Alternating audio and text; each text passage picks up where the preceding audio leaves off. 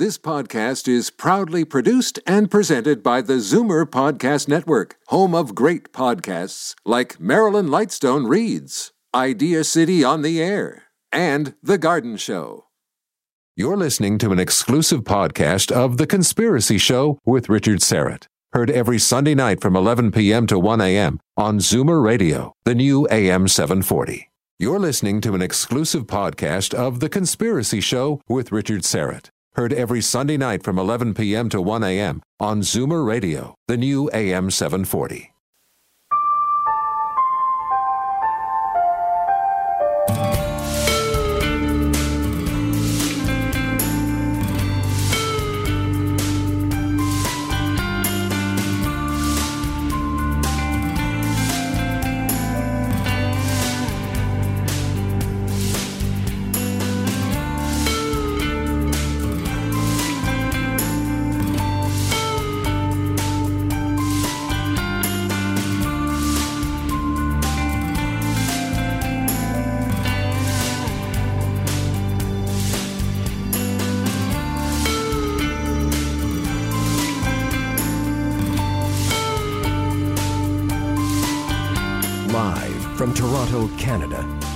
Conspiracy Show with Richard Syrett from Zoomer Radio, AM 740. And welcome to the Audio Imaginarium. My name is Richard Syrett, and you have found us. Come aboard and relax because you are among friends. Albert the intern is here, and we're welcoming a new addition to the Conspiracy Show, Eric the intern. It's getting crowded in here. We've got Tim in the other studio with uh, you know managing the dials and the whistles and the bells. Uh, say just over an hour ago, uh, maybe two hours ago now, we had a very strong 7.7 quake occurring in uh, Papua New Guinea, and uh, the interesting thing is that there's no apparently no tsunami threat. This is according to the NWS Pacific Tsunami Warning Center, which is um, based in Hawaii. And based on all available data, a destructive Pacific wide tsunami is not ex- expected, so we dodged a bullet there. There's no tsunami threat to Hawaii. Repeat, a destructive Pacific wide tsunami is not expected, and there is no tsunami threat to Hawaii. Uh, now, this is interesting because I just got off the phone before showtime with a listener in Pittsburgh, Bob Dunn. And a couple of weeks ago, as I was preparing to go on the air uh, on Coast to Coast AM, Bob sent me a very interesting video he took on his smartphone, which was pointed directly at the sun, and he was using a negative film filter in front of his, I think he has a 3G or a 4G. And uh, there, clearly visible in the left, upper left portion of the sun, you can see a fairly large dot. Well, it's more than a dot. And then a few smaller dots around that one. And Bob is estimating that, uh, by his calculations, that dot would be roughly four times the mass of Jupiter, which, of course, is the largest planet in our solar system. And Bob has been tracking these vid- uh, and taking these videos every couple of weeks and posting them on his YouTube channel. And we're going to get that video up on richardsyrett.com soon. But here's the thing Bob believes this speck is a brown dwarf. Uh, and it's dragging with it about seven other planets and other debris. And it's headed this way. If all this sounds familiar, well, it should. For those of you familiar with Zecharia Sitchin, uh, we're talking Planet X, Nibiru. And, and Planet X is a bit of a misnomer because it's not just a planet, it's an entire solar system. All this, of course, uh, the theory goes, is being covered up by NASA and others.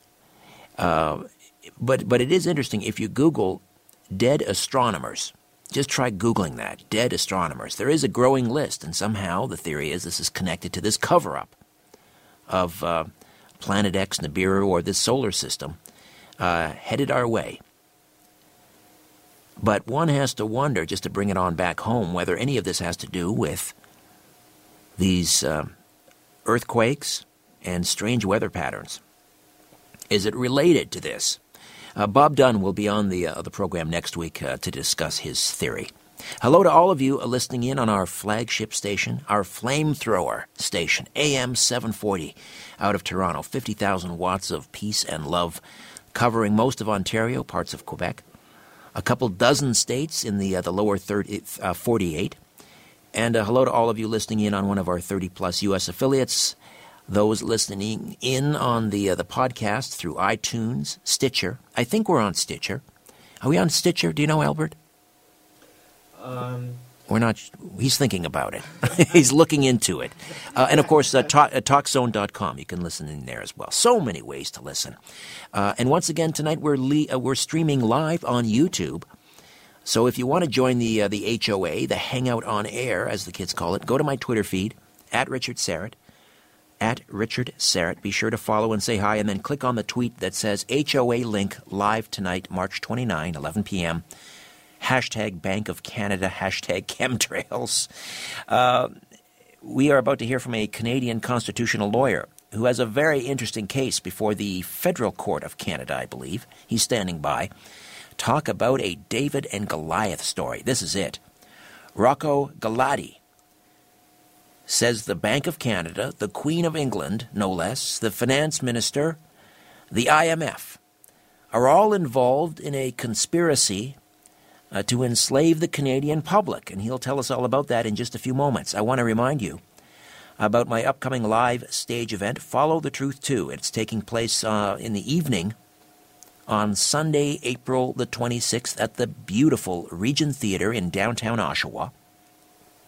And we have an excellent uh, a lineup for you. We've got an exact replica of the Shroud of Turin, which is rather appropriate as we head into Easter. This is uh, Palm Sunday, of course, for our Catholic and Protestant friends. Passover starts next Saturday, I believe.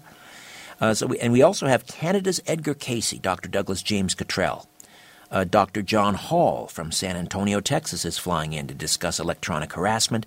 Paranormal investigator Rosemary Ellen Guiley will be there to attempt to communicate with spirits inside the Regent Theater. Uh, an investigation into the Zapruder film the Lost Tribes of Israel, a presentation on UFOs, angels, and gods by documentary filmmaker Ali Siadatan, and much more.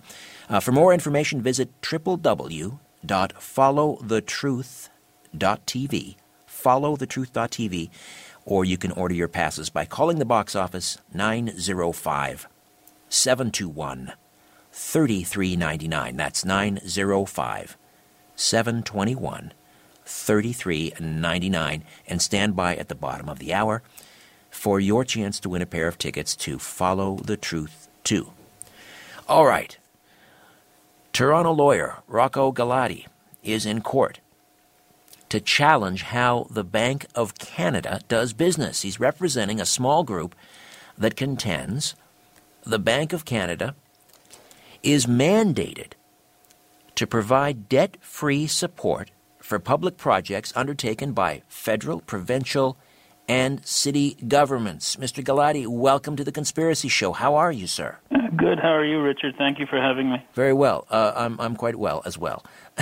Lots of wells. Now, we've had uh, the Honorable Paul Hellyer on this program a number of times, uh, who's uh, talked about the need for reforming the Bank of Canada. Uh, for those uh, who, who, might think this is all very sort of esoteric and arcane, give us a brief thumbnail sketch, first, a brief history of the Bank of Canada and its purpose. Sure, but before I do that, actually, Paul Hellyer is a member of uh, one of the plaintiffs here, the Comer. He's a member of uh, Comer. Uh, briefly, the Bank of Canada was set up in 1934 and then nationalized as a public bank in 1938. And its central purpose during those Depression years was to be able to uh, float interest or low interest free loans, but it was interest free loans in those years uh, up until 1974 for what we call uh, human capital expenditure and infrastructure. That is hospitals, health, roads, uh, universities, uh, and whatnot, and whatever needs the country had. Now, this mechanism between 1938 and 1974 uh, saw Canada pay its World War II debt a lot faster than most countries. In fact, most countries only recently paid it in the last 10 years. That's right. Uh, it also we, funded the St. Lawrence Seaway, did it not? St. Lawrence Seaway, the Trans Canada Highway, and if you recall, if you're of that generation, the explosion of building of universities and hospitals and schools during the 60s and 70s. All this was paid for through the Bank of Canada at low or no interest. And all of that was interest free, no interest, yes. Okay, and this was done and in 1974, uh, Prime Minister Trudeau agreed to join uh, what is called the Bank of International Settlement in Basel, Switzerland, which, for lack of a better word, is a central bank for central banks. Right. Uh, Trudeau, before he died, uh, uh, confessed that he that was one of the biggest decisions he regretted in his political career, saying he didn't really understand the economics and the consequences. I don't think economics were Trudeau's strong point. No. Was no. he was he fooled? Was he tricked into it? Who was advising him? I think I, I believe at the time uh, uh, Mr. Turner was the finance minister, but I may be mistaken. I don't. I don't. I, I'm not. I, I don't. I don't recall. But whoever was advising him, he agreed. Now, what people have to understand about central banks is that there's two types of central bank: a private central bank that's a private bank for profit, and a public central bank. Right. Canada is the only country in the G8, and in fact, I think in the G20, to have a public central bank. That means it reports and answers to Parliament and the citizens. All the other central banks in the, let's say the G8 for now, the Federal Reserve in the United States is a private bank. The Bank of England is a private bank. The Bank of Italy, on and on and on. So Canada is the only country that has a public bank as its central bank. So the end shot of joining this group over in Europe is that they dictate monetary policy, they dictate interest rates, they dictate everything our central bank is supposed to deal with, but they're private actors uh, after their own interests and profit. They couldn't care less about Canada right. now, or I any other country. Um, Rocco, my understanding is uh, uh, the last time I checked, the federal debt Never mind the combined debts of the provinces. Just look at the federal debt. We're looking at about six hundred billion dollars. Yeah, six twenty, six seventy, somewhere in there. Yeah. Right, and um, I have heard. Uh, it may have been the Honorable Mr. Hellyer who told me this. That ninety-five percent of that debt is attributable to compound interest since nineteen seventy-four. Uh, that, that, that, that, I think uh, there was a misunderstanding there. That debt is the principal. However, since 1974, since 1974, we have paid 1.1 trillion dollars in compound interest ah. servicing ah, that debt. Right. Okay. Right. So, for instance, in the last budget, the budget is about 228 billion, and we're paying 28 billion in interest. Now, people have to understand to put that in context. 28 billion is more than the entire defense budget in Canada, and it's more than what the feds transferred to the provinces for health care to every province. This is the kind of interest we're talking about. It's huge. And and who do we pay that interest to? When we talk about international, is it all international lenders, or does, some, does some of that go to the holders of Canadian saving bonds, perhaps here in Canada? Yeah, well, some of that debt is by bonds, but most of that debt is to domestic and foreign banks. A lot of the central banks over in Europe, it's mostly foreign. Right now, um, to your, we, are coming up on a break here. We'll we'll start the discussion now, and uh, let me just remind uh, listeners: Toronto lawyer Rocco Galati is with us. He's representing a small group uh, that contends, and, and, Mr. Hellyer, the Honorable Paul Hellyer, former defense minister, former deputy prime minister of Canada, is is uh, in that group. Uh, they contend that the Bank of Canada is uh, mandated to provide debt-free support for public projects undertaken by all levels of government. Look at the, the infrastructure deficit we have here in Toronto. We, we go begging, borrowing, and cap in hand to the province for some a few shekels so that we can dig and tunnel and build a subway system, and they have nothing for us. Uh, all of this unnecessary, according to uh, Mr. Galati and the group that represents him. If we would restore the original purpose of the Bank of Canada, we could go there and get it we could get the money we need to build the infrastructure this country so desperately needs at no interest. Thus, therein lies the conspiracy. We are being enslaved. He'll tell us more when the Conspiracy Show returns right after this. Stay with us. Toronto lawyer Rocco Galati is uh, with us. He's in court to challenge how the Bank of Canada does business. He's alleging conspiracy uh, the Queen of England, the finance minister, uh, finance minister is present and past, I presume, uh, the uh, the IMF, and the Bank of International Settlements, which is the central bank of all privately uh, held central banks. And this all began in 1974 when the original purpose of the Bank of Canada, which had been nationalized by Premier uh, Mackenzie or Prime Minister Mackenzie King back in 1938 uh, the role was changed. The, the, the, the, various levels of government could no longer go to the Bank of Canada and borrow money at 0% interest to fund major infrastructure projects, for example, the, buildings of, the building of hospitals and universities, the St. Lawrence Seaway, uh, the, the, war effort. On and on it goes. Uh, and as a result, today we see ourselves saddled with a 600 billion plus uh, federal debt, and we are paying 28 billion dollars. Out the window it goes. 28 billion per annum just to service that debt. Think what we could do with $28 billion. Uh, Rocco, w- would you say that this is the most important case of your career? Uh, it certainly is. It's, it's, it's the biggest, most important case I've done, and I've done some pretty big cases in my 27 years at the bar.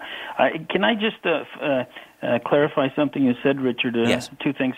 One, uh, Comer is not that small. It has 248 members, and uh, although the, most of them, for privacy reasons, don't want to be okay. named. Uh, secondly, I, can I detail for your audience the second part of the claim that's as important, which is linked to the Bank of Canada? Uh, under the Bank of Canada, the ultimate boss is the Minister of Finance. We also seek uh, a declaration and a uh, mandatory order that the Minister of Finance stop the dishonest way that they table the budget every year. Here's what they do. Instead of tabling the anticipated revenues and the anticipated expenditures and therefore come up with an anticipated debt deficit or surplus, the revenue side is dishonest because they don't disclose the revenue collectible at its gross end, but they only disclose it when you deduct tax credits, anticipated tax credits, back to the taxpayers. So simply put, it goes something like this. They, for instance, say our anticipated revenue is going to be 240 billion. Our anticipated expenditures 280. We're going to have a deficit of 40 billion. That's not true. Their anticipated revenue is probably 350 or 400, and then they kick back anticipated tax credits. All the right. reason that's important is if the MPs actually knew how much money is coming in, they may decide not to run a deficit. I got you. Okay. Yeah. I, I, think, you know, the, the, fact that there are shenanigans and, and shell games going on, we sort of bake that into the equation at this right. point, but I'm, I'm glad you, you, you clarified that point. It, it, but I do want to get back to the Bank of Canada. Right. Uh, and and um, let, let us um, just understand exactly how this would work. If, I mean, is it simply a, a, um, a changing the the um, the Bank of Canada Act. How would you how would this be done? Uh, to revert the, the, the Bank of Canada back to its the, original purpose? No, the, the bank, it's never changed. The present law is the same as it was in 1938. They're just ignoring it. That's why we're in court. So it wasn't even done by an act of parliament? No, no, it's just by the decision of the finance minister not to request interest-free loans anymore. And that was John Turner. Uh, you were uh, correct. There's various ones. Uh, there, there's uh, Goodale. all, all, all uh, finance ministers since we've joined the Bank of International Settlements uh, sing the same mantra. One, the quote banking community would not like it, and who are they? It's a bunch of private foreign bankers. Uh, secondly, it creates inflation, which is bogus. I mean, Obama and Harper in 2008 gave out a trillion dollars to save the banks, and it caused no inflation. Well, they're printing money, they're printing uh, to, and, and they can't get it. To, they can't get the inflation rate, you know, to two percent, which That's is their right. target. That's right. We're talking about negative inflation, in fact. But anyway, so so there's no laws that, that have to be changed. The laws simply have to be respected, and that's why we're going in to seek a declaration and uh, that, that, that that this law should be applied. Another thing I should mention is there are mechanisms on this loan provision that avoid inflation. That is, uh, there are there are limits to what the Bank of Canada can lend. So for the federal government, it's up to a maximum of one third of its budget, and for the provinces, a, a maximum of one quarter, and it has to be paid in the next fiscal year. Which means is there's no inflationary impact, and what it also means, it forces governments to balance budgets and use the money wisely because they're getting it for they're getting right. up to a third interest free. Would we be able to, if we were to um, use the Bank of Canada as it was intended, would we be able to pay off the international lenders and the and the domestic banks uh, the six hundred billion over a fairly short course of time, so we could get out from underneath this this debt and the crushing debt payments? If we did it in a way that wouldn't cause a severe shock, yeah, like a 15, 20 year period, we could pay it all off. So, Yeah. This give us the status. This is before the federal court. So what happened was it was filed, believe it or not, in 20, uh, 2011. The government moved to strike it. At the first level, the prothonotary struck it, saying the court can't look at these issues. At the second level, I, I won the appeal, and the court said yes, we can, but there's a few problems because we asked for damages too. So the judge said, go ahead and redraft the problematic parts if you want. Uh, the government appealed the fact that we could go, could go ahead to the Federal Court of Appeal, uh, three judges, and this January the Federal Court of Appeal said no, this can proceed. Just amend the statement of claim, just to uh, correct the. Plea. Were you shocked that the, the federal court paved the way f- to hear this? I, I I'll tell you, I, I notwithstanding the fact that I believe I'm on completely firm grounds on the legal analysis, I was pleasantly surprised they let it go forward. Yes, hmm. and on March 26, I filed the amended claim. Now we're waiting for the government's response. Uh, they're going to defend it, or if they're going to try some more shenanigans, then we'll be back in court. But, uh, but it w- in my view, it will proceed. May I ask if you're doing this pro bono? N- uh, no, no, but I'm not. I'm not making the kind of money a Bay Street lawyer would be making. Right. No, I would imagine you would incur some considerable yeah. costs. Yeah, so yes, yeah, no, I understand. Yeah, okay. No. So you're taking this, uh, no, taking I, this on now. Before this case, uh, you were approached uh, by this group. Uh, were had you heard about this, or did you have to be sort of brought up to speed on, on all of this? What was your familiarity with the case? Well, I I, ha- I had to. I don't know how to how to describe this. Uh, looking at the provision of the Bank Act is easy, but then doing the historical research and then the underpinning economic countervailing theories, and then that to translate that back into legalese took took a good part of a year. When you when you learned what was going on, this game, yeah. uh, what was your reaction? Were you were you flabbergasted, I, shocked? I was incensed because I, uh, you know most people don't know this. Although I, I do a lot of constitutional work, and I've done a lot of t- uh, uh, anti-terrorism cases, and I'm sure a lot of people have seen my cases in the press. But uh, by training, I was a tax lawyer, and I was a tax litigator, and I have a master's in law and tax. And what most people don't realize that tax and constitutional law, the history of it goes hand in hand because all tax is is the exacting of our uh, the fruits of our labor and uh, uh, social reengineering and and redistribution of that labor. And so tax law is very important. It shows you how the government is controlling the economic wealth of the country. When I learned about this, I was just incensed. And where does conspiracy come into this? I mean, people don't understand oftentimes that conspiracy is a legal term. Yes. Where uh, I mean, we call it the conspiracy show, and that kind of uh, puts some okay. people off. But what is where is the conspiracy here? Okay, the conspiracy is in the in the central bankers using the banking system to manipulate and keep poor country, countries down, and simply to dominate countries and affect their social policies to their liking uh, to maximize profit. And there's, you know, there's nothing wrong with the word conspiracy. In Canada, a conspiracy is an indictable offense. Yes. If you if you uh, agree to do something knowing it will hurt X, uh, or it's against the, the, the criminal law, it's it's a, it's an offense in itself.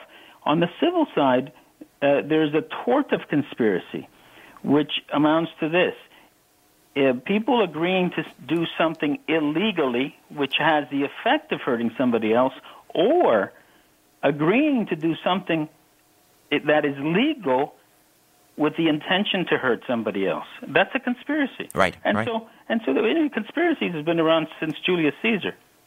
That's true. You know? Yes, absolutely. And when people accuse me of being a, cons- a conspiracy theorist, I say to them, well, if I'm, if I'm a conspiracy theorist, you must be a coincidence theorist. but coincidences are not criminal code offenses. That's that's true. Well, you know, uh, and I always say, what is a what is an investigative journalist, and what is a homicide detective, if not a conspiracy theorist? Of course, they're trying to piece together. Yeah. But exactly. but you know, this case, although it's been written up as because you know it's been written up as uh, an allegation of conspiracy, really, the allegations are that the government of Canada is not abiding by the statute, the Bank of Canada Act. Right. And when when a government and second of all, the the government of Canada is relinquishing sovereignty and abdicating its duty to to govern to foreign private individuals. When you do that, that's unconstitutional. It's you treasonous. Can, it, well, Mr. Hellyer says it's treasonous, and I have a hard time arguing with him. Right. Yeah. Indeed. Indeed, I mean, and and I um I am following the situation in Greece very closely. Right. My wife is, is, is Greek, my children half Right. Greek, and and that's a, a prime example of what happens when you when you give up your control over your currency. You lose your sovereignty. Right. You're getting orders from Brussels now. Um, uh, so Well, it's interesting you mentioned Greece because one of the plaintiffs, Mr. Krehm, who God bless him, turned 100 last night year, uh, actually before about five years ago flew to Greece twice at the request of the current government when they were in opposition to advise them on monetary policy. That's interesting. Yes, you mentioned William Krehm, Yeah. and uh, this is a, a, a kind of an interesting backstory. Maybe we can spend a few minutes. Uh, tell us about uh, Mr. Krehm, who is a native uh, Torontonian, and uh, I understand a former Trotskyite. Well, I actually took the case in part just because Mr. Krehm was uh, one of the, uh, the clients. Mr. Krehm fought in Spain with his friend George Orwell in the Spanish Civil War. Wow. Uh, George Orwell was a close friend of his. In fact, a lot of uh, Mr. Orwell's economic theories in his novels came from Mr. Krehm. Uh, he was a Trotskyite. He then ended up uh, seeing the murder of Trotsky himself in Mexico. He was in Mexico with Trotsky when uh, so Trotsky got murdered by Stalin's henchmen, and so he's been he's been he's been interested in economic policies, and he's written, he's predicted every single meltdown we've had in the last 20 years, from the IT to the to the stock market to the real estate, and now the financial markets before it happened. Of course, people wrote him off because of his age. Right. Right. You know, he's writing these books. Uh, he wrote to the, his last one a year and a half ago. He's writing these books into, into his late 80s and 90s, but his analysis is right on the money. And um, I, I'm just looking here at the, uh, the Toronto Star article. It said he he once stood over Leon Trotsky's corpse That's right. after the Russian revolutionary was assassinated in Mexico City with an ice pick, no no less. Yeah, I, I believe he might have given one of the eulogies. I'm not sure about that, but he was he was there in in uh, in uh, in Mexico with uh, with Trotsky, trying to uh, you know rehabilitate the uh, the Trotskyite uh, uh, philosophy. By the way, most people don't know George Orwell was a Trotskyite. I knew he was a Fabian. I didn't know he was a Trotsky. Uh, he was a Trotskyite, and when he wrote his books, uh, especially uh, uh, uh, Animal Farm. Animal Farm, he had a forward written, which was removed for almost 40 years. Basically, uh, uh, T.S. Eliot, who was the chief editor in Faber and Faber, refused to publish it and threatened to have him charged with treason. The government uh, threatened to have him charged with treason because England was an ally of Joseph Stalin at the time. Ah. And the forward said, you know, Stalin's communism is not communism. There's nothing co- wrong with communism if you follow the Trotsky philosophy. Right, because Animal Farm is certainly uh, uh, an indictment of of, capi- of, of of communism under under Stalin. That's right, but it was never sold as such. People see, people assumed for years and generations of school children assumed that uh, George Orwell was was anti-communist because of, because of his criticism of communism. Because they removed the forward where he explained the the type of communism that he he he propounded. Right. Yeah. Okay, so back to the uh, the case before the federal courts. Right. Uh, if okay, so give us the, the timeline here. What what's next? How is this going to happen? Well, if the government decides to play games and uh, move to strike again on some other specious ground, we'll be in court fairly quickly. If not, the government has to file a defense, and we move on to discovery, presenting our evidence, and hopefully within 18 months get a trial date. And then, if you get, um, if you win at the federal court, then the the federal government will appeal, and it'll go to the Supreme Court. Is that right? I, I, I'm, I'm, I'm almost certain they will appeal. All right. Yeah. And how do you see it? I mean, where I'm asking you to speculate here, obviously, but it, What do you mean in terms of timeline? well, timeline and and if it gets to the Supreme Court, um, wh- what happens then? Well, hard, hard to say, depending on how how how healthy or sick or dead the financial uh, system is. You know, we have a serious possibility that the global financial market will collapse like Oh, it did in 29. I'm you know? hundred percent behind you on that. I, I, I the, the, the, figures that have the manipulation of data in terms of unemployment Right. and, is ridiculous. So, so I think one of the I'll be honest with you. One of the reasons one of the reasons I believe that the the courts were not as hesitant in just blowing this away as they might have been is because of 208. Right. You see, generally speaking, if things are humming and you go to a court with this kind of big issue, say, well, you know, We're not we're not the government. We're not going to second guess the government. But I think they had a second a second thought, given what happened in 2008 in terms of allowing it to proceed and see where it goes. Had uh, the Bank of Canada been operating the way it should have been operating in 2008, and uh, municipal, provincial, federal governments could have gone there and borrowed money at 0% interest, do you think things might have been different in terms of the, uh, the economic impact here? I think th- things would have been different uh, in, the, in the sense that it would have, uh, you know, it would have helped some people who were out – in terms of uh, uh, their mortgage and that. To Harper's credit, but to the indictment of the system, CBC unveiled that in addition to the 60 billion our government gave three banks to, to avoid collapse, the Harper the, this government absorbed 160 billion in defaulted CHCM uh, mortgages.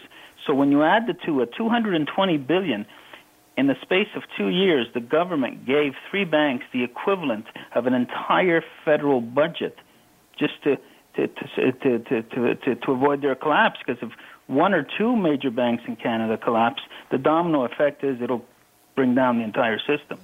And uh, and I understand that uh, somewhat surreptitiously buried into in, in, like on page 34 of a piece of legislation was in a bail-in provision. Okay, let me explain that. If, if, your if your listeners don't understand that, let me explain what that means. Let me just uh, sure. get you to hold on, Rocco. Sure. We're going to take a time out. When we come back, I'll get you to talk about the bail-in. Much sure. to discuss. Rocco Galati in court to challenge how the Bank of Canada does business. It's a David versus Goliath case, to be sure, the most important of his life and perhaps ours too. Back with more of The Conspiracy Show. Stay with us.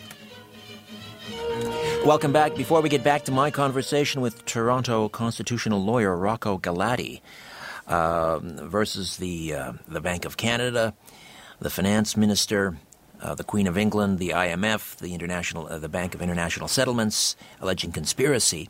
Uh, here is your opportunity to win a pair of tickets to my live stage event happening Sunday, April the 26th. It's called Follow the Truth 2.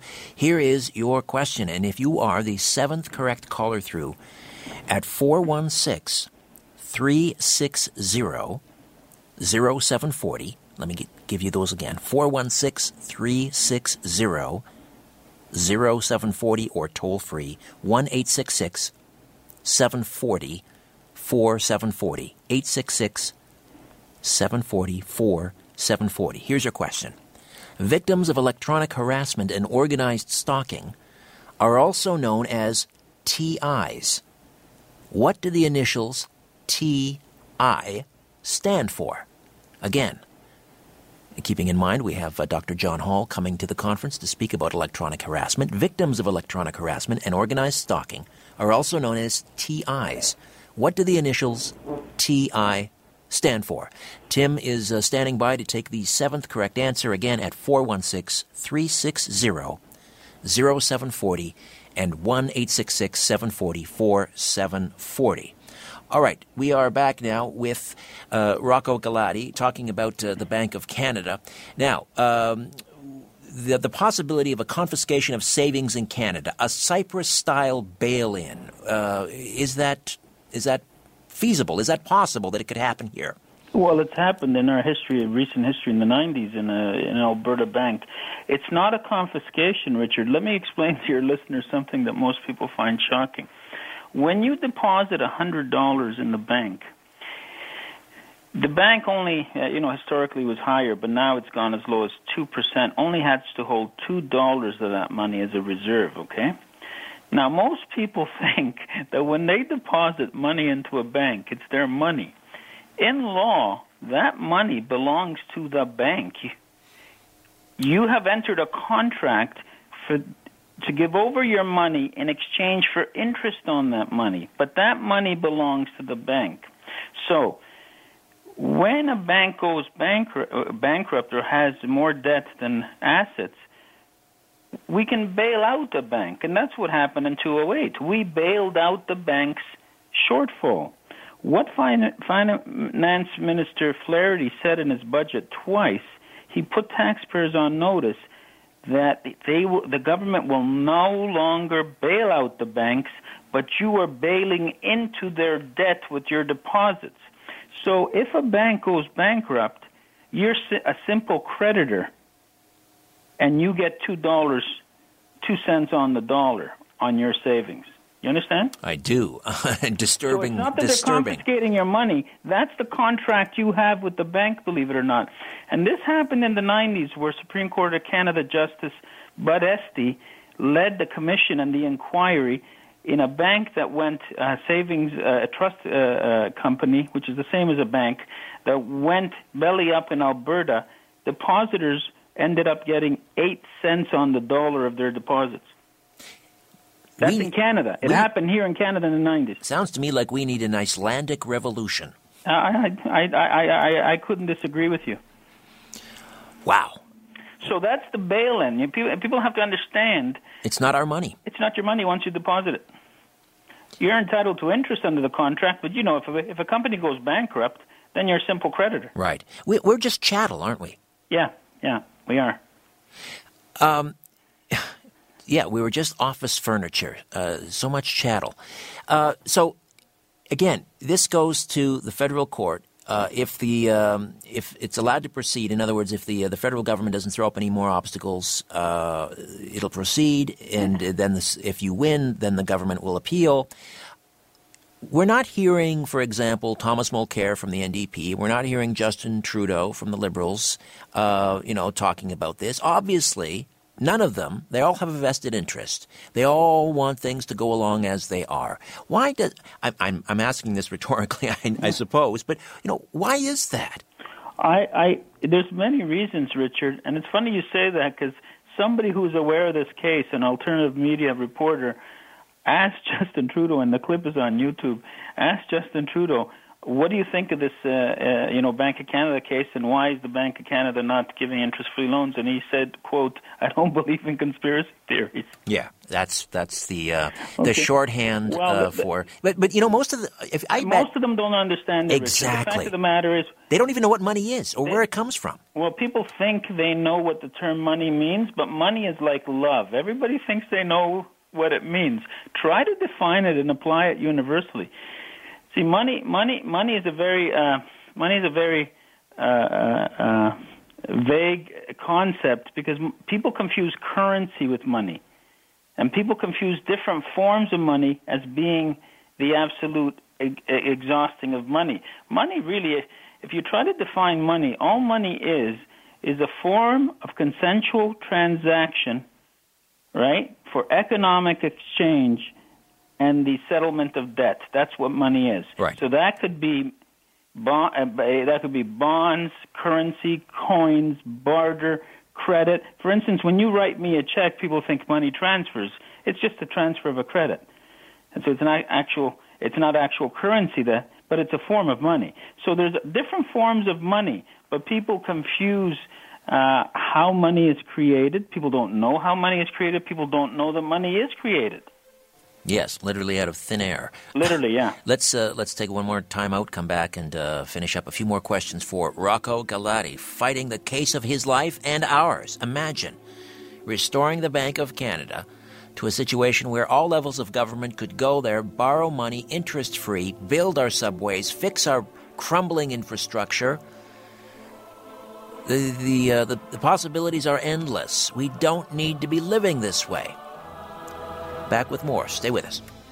And congratulations to Wayne Woodward. Uh, Wayne answered the uh, trivia question at the bottom of the hour and has uh, won a pair of tickets to my live stage event, Follow the Truth 2, happening April 26th at the Regent Theater in Oshawa. For more information, followthetruth.tv or you can order tickets 905 721 3399. The correct answer, by the way, for those keeping score at home, uh, is targeted individuals. Targeted individuals. Uh, Rocco Galati stays with us for a few moments yet to discuss his remarkable uh, David and Goliath case before the Federal Court of Canada, uh, challenging or accusing the uh, the federal finance minister. The um, is the IMF involved in this as well? Well, the IMF is one of the individuals, yeah, that has uh, the ability to transact with the Bank of Canada under the statute. the the the the, the the other thing I, want, I, I wanted to say, Richard, is that uh, you know I equate this to the old opium wars. where the uh, where Western European countries, because they had this industry of opium, were forcing the Chinese to buy opium. We are being forced, literally like addicts, onto interest from these private central bankers, and there's absolutely no need for it. You know, uh, and it's it's it's it's it's it's. It's it's somewhat fraudulent in a way too because they get their money from central banks banks at next to zero percent interest, and then they relend it to our government. Right, right. at commercial rates. Now, in China, I believe they have a, a, a public central bank. Do they not? Of course they do. Yeah. Yeah. Yeah. Uh, so, and that's why they're doing well. The other thing I want to mention is huge in North, infrastructure projects going on there course. right now. Yeah. In North America, there's only one other entity that's ever had a public central bank, North Dakota, since 1905. Interesting. And you know what they have not had since 1905 in North Dakota? a single deficit. Isn't that interesting? No debt, no deficit. Every year they have the same problem. Do we build more infrastructure or do we cut taxes? And how is how are they able to do that? I mean, uh, do they not have a Federal Reserve? Um, are they not no, they're allowed. State banks are allowed. There are another, There are now seven states in which people have introduced, uh, members have introduced bills to create a public bank. It's like that. Let me give you a simple example, uh, uh, Richard, of how on a on, on on on a national scale this works. Let's say if you if you have a prop if if your wife has a property and she needs a mortgage from a bank, rather than doing that, let's say if you have an RSP, a, a self-directed RSP, right. you can give your wife that mortgage. Let's say it's an it's a it's an income property. The money she pays back into your RSP, interest gets deducted from the income of that of that uh, uh, uh, property that's uh, uh, ma- making income. Right. So it's a revolving door from you from your wife to back to your RSP tax free principal and interest. Right. This is a similar mechanism. People think, oh no, it's too good to be true. Well, it's not. The mechanism is there. Right, right. Because we are the bank. Yeah, that's right. We're lending to ourselves. And again, uh, uh, how much could, let's say uh, I'm sitting here in Toronto, you're in Toronto, uh, what percentage of the annual municipal budget could John Tory go to the Bank of Canada and borrow? Well, that's changed because during this, at a given time, uh, time, the province is balked about direct payments to the municipalities, so it would have to come through the through the uh, uh, province. Okay. A province can borrow up to 25% of its annual budget and do what they want with it. They can then transfer it down to the municipality. However, let me correct myself. Under now the what's recognized constitutionally as the the spending power from the feds, there is nothing to stop the feds from transferring directly to the municipalities through interest-free loans, and again, so long as that does not exceed 30% of the federal budget. So they have that wiggle room. That's a lot of money. When you say seven, you know, 30% of last year's budget is 70 billion dollars. Provincially or feder- uh, federally, federally, federally, seventy billion dollars. Seventy billion. We could take 50 billion of that, yeah. pay off the, the principal on the debt, and we'd have another twenty billion right. uh, to build bridges, roads, right. put proper drinking water in all of the reserves across this country. Right. Well, there's a lot. Look, look, look what we did as a nation between 1938 and 1974, less than 40 years. We became one of the leading nations and the be- uh, healthiest nations in terms of education and infrastructure because of the Bank of Canada mechanism. No two ways about it. It's it's frustrating that no none of the uh, you know the, the major political parties uh, are, are, willing to take this on. Now this is a major platform in, in the Canadian Action Party, which was formed by uh, the Honourable Paul Hellyer. Right. Uh, but you know they're barely a, a blip on the radio on, on, on radar, unfortunately. Well, you see, one of the problems uh, one of the problems with this is that members of Parliament, and I've observed this in other uh, contexts, when I was you know, making the position against the anti-terrorism legislation 15 years ago, is that the MPs don't want to appear stupid because they don't know and they don't want to educate themselves, so they put their head in the sand. This is one of the problems with the elected members of parliament. And unfortunately, as I've, I've experienced in my legal career, when you have a situation where democracy, the electoral part of democracy, is broken down, there's only one institution that acts as a check against the That- executive and parliament, and that's the courts. Right. And, and you, you know, you've seen that with, uh, you know, other big cases I've won with respect to the judiciary and whatnot. Yes. And, and well, and I would throw in the media. We are, And- we're the last line of defense. Right. That's right. And uh, we have abdicated the playing field. We've we've abandoned the playing field, rather. Right. I mean, it took me four years to get the mainstream media to break this. You know, there was a resistance in covering the story I'm not surprised. because nobody wants to look silly or stupid. I mean, we're, well, our culture has a problem with vicarious embarrassment. I don't know why. Well, I'll tell you, I uh, I'm going to go public with it right now. I, I was working at the CBC, uh, producing. I produced two uh, documentary series, and one of them was called "Out of Their Minds," uh, which is kind of a play on words, but the, it was about heretics and game changers and people with. You know, game-changing ideas, and, Right. and I interviewed the Honorable Paul Hellyer about Bank of Canada reform, and it was perfect for the series, and it was quashed, and I was not given a reason. Well, and, that, and that's because most people don't know that the ultimate boss at the CBC is cabinet by its leg- governing legislation. Cabinet can issue an order to CBC in secret, and they have to follow it and not ta talk about it. Most people don't know that.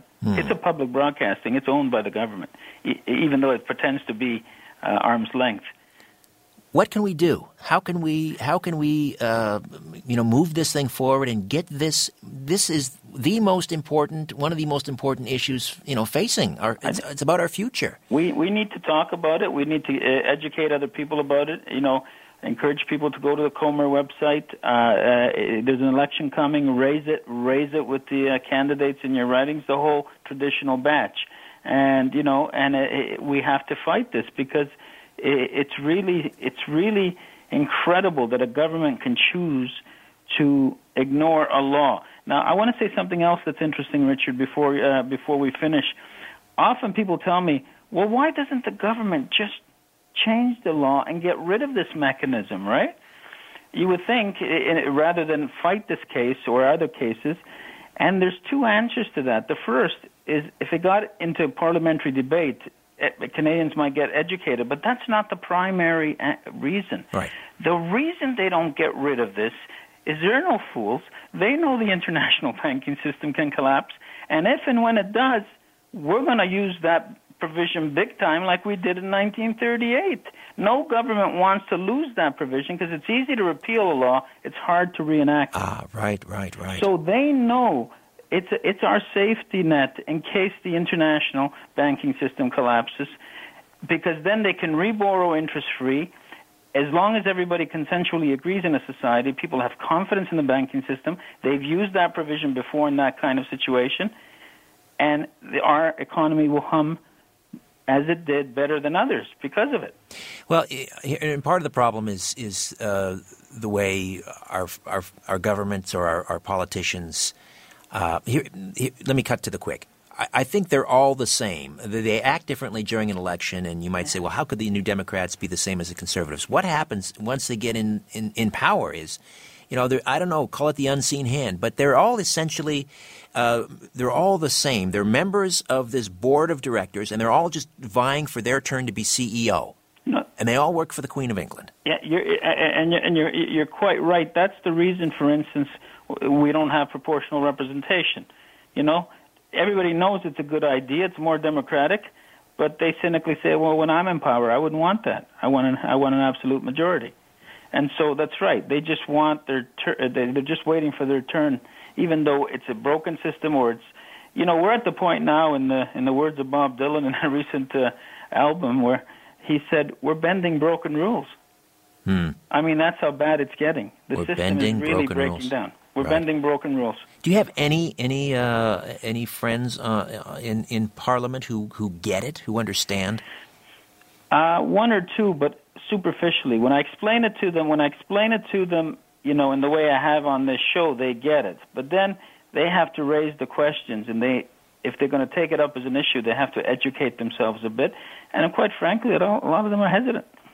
Uh, Mr. Hellyer also remarked that that's one of the biggest problems is most MPs don't understand this.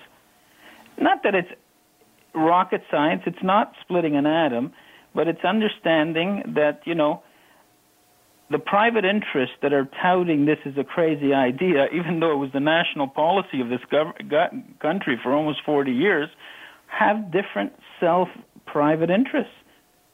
and Right. so they're in the majority. So you know they always say not with just with this case, Richard, but every time I bring a case to the courts, they always say, "Oh, I'm out there. I'm going to lose." And I I jokingly and realistically say, in fairness to them, they're right 37% of the time.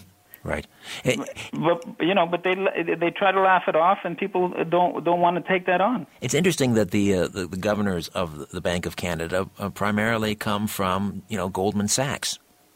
Oh yeah, they're all tied into the same the same fraudulent web that that uh, you know that uh, put us into this mess in the in the in the in the first place. I mean, they're all they're all old. Uh, uh, most most of them are European bankers. They're the most prominent. They have the most money, including the Vatican Bank. You know, all these banks in Europe still control the money supply around the world. Remarkable, Rocco. I, uh, not to, to, to gush, but I, I think you're a hero. Well, I don't know. I'm just a lawyer doing my job. Well, you're doing a you're doing one hell of a job. I mean, I, I I'm, I'm guessing that uh, the uh, you know there aren't too many that would have taken this up. Right. Um, do you have you ever doubted for a minute the, this this this journey that you're on? Have you ever regretted it?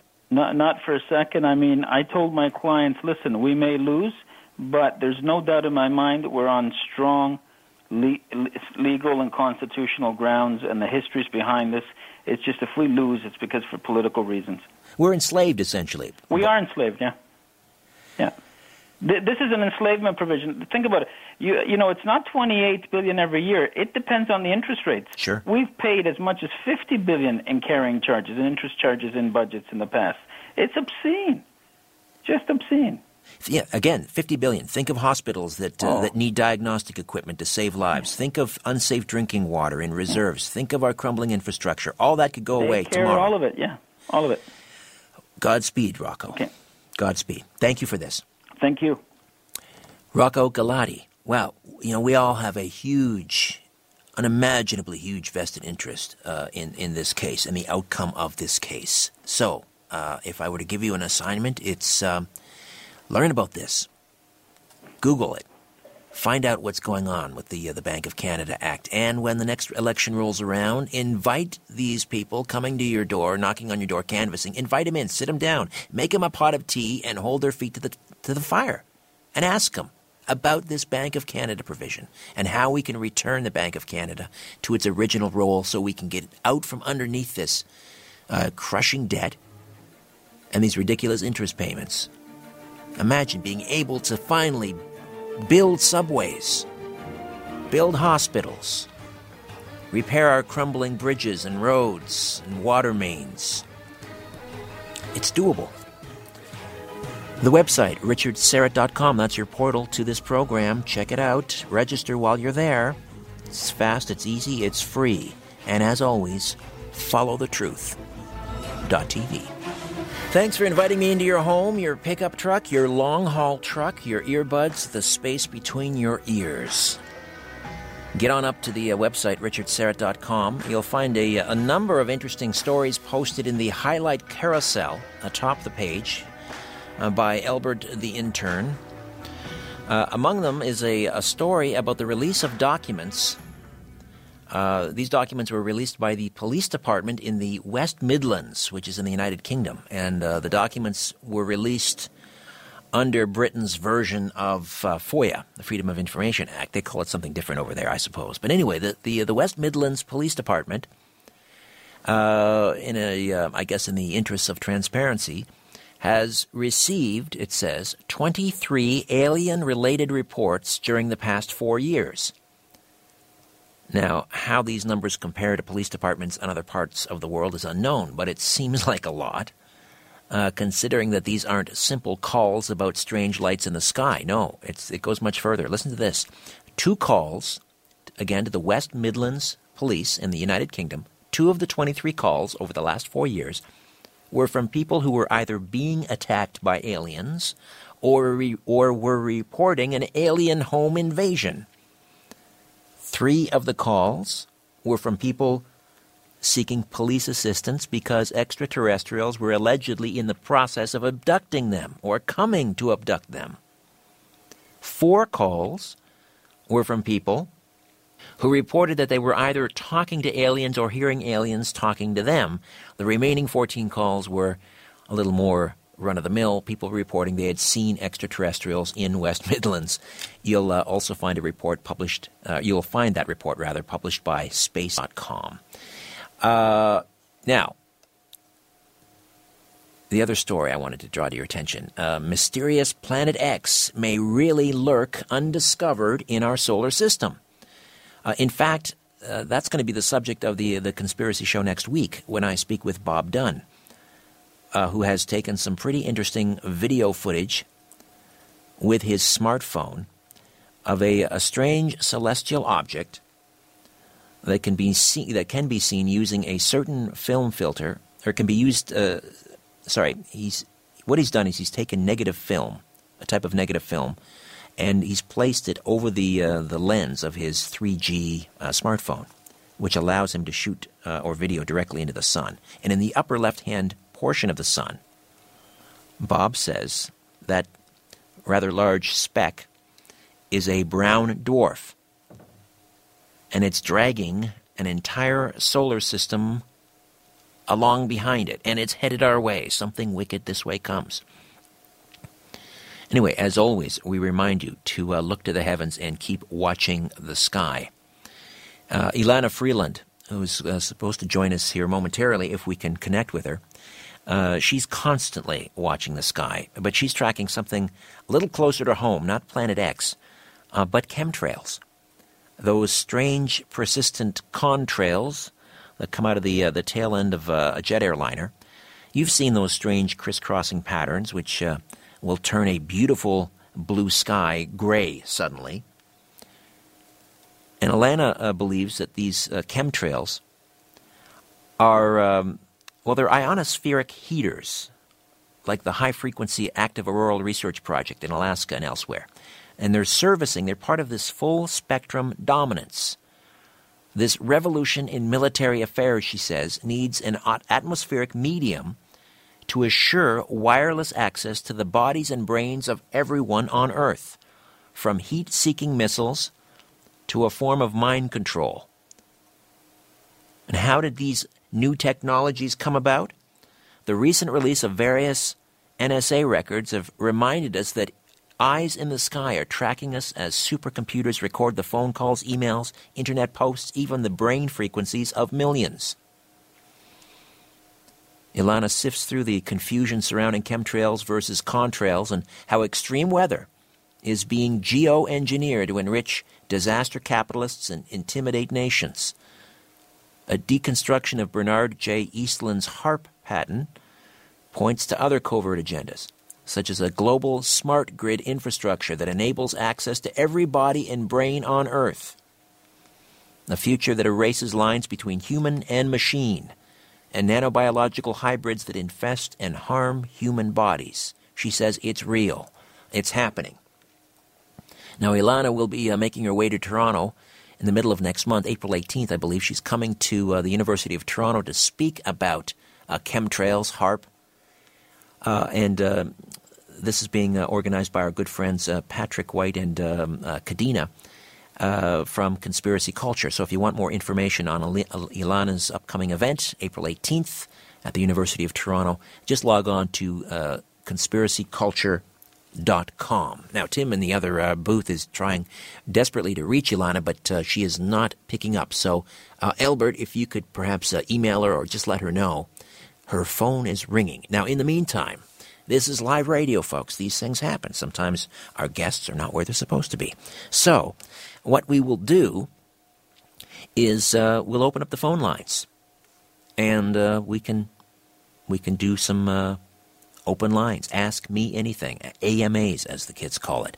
Now, recently, if you were listening to the program, we had a Toronto constitutional lawyer on the air, Rocco Galati, uh, talking about his court battle at the federal court level alleging a conspiracy uh, between the federal finance minister, the IMF, the Bank of Canada, uh, and others. Uh, that we are essentially being enslaved because the Bank of Canada, the Bank of Canada Act, is being ignored unconstitutionally. The Bank of Canada, as it was intended by Prime Minister Mackenzie King back in 1938, it was nationalized and it's there for us. We own the bank. It's a public central bank, which means all levels of government can go to the Bank of Canada and borrow money interest free. Think about that for a moment. Think about that for a moment. moment. The Bank of Canada is there for us. We can go there and borrow money. When I say us, the, the, uh, the provincial government, the federal government, the municipal government, borrow money interest free instead of paying or start, instead of borrowing from domestic private banks, international lenders. This past year, we, we, we paid $28 billion in interest $28 billion, that's with a B, in interest payments at the federal level to service our 600 billion plus debt. Think what we could do with 28 billion We could build roads, we could build hospitals, we could dig subway tunnels, something we are in desperate need of here in the city of Toronto. But we can't seem to get the necessary funds from the provincial government. They're broke. We're not getting secured funding from the federal government because that money is out the window, it's gone. We could borrow up to, I believe uh, Mr. Galati said, one quarter of our federal budget, for example, from the Bank of Canada interest free,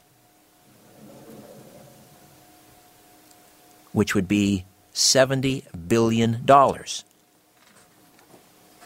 What do you make of Mr. Galati's case? Let's open up the phone lines and discuss at 416 360 0740. 416 360 0740. While we await the arrival of Elana Freeland to talk about chemtrails, Elana is.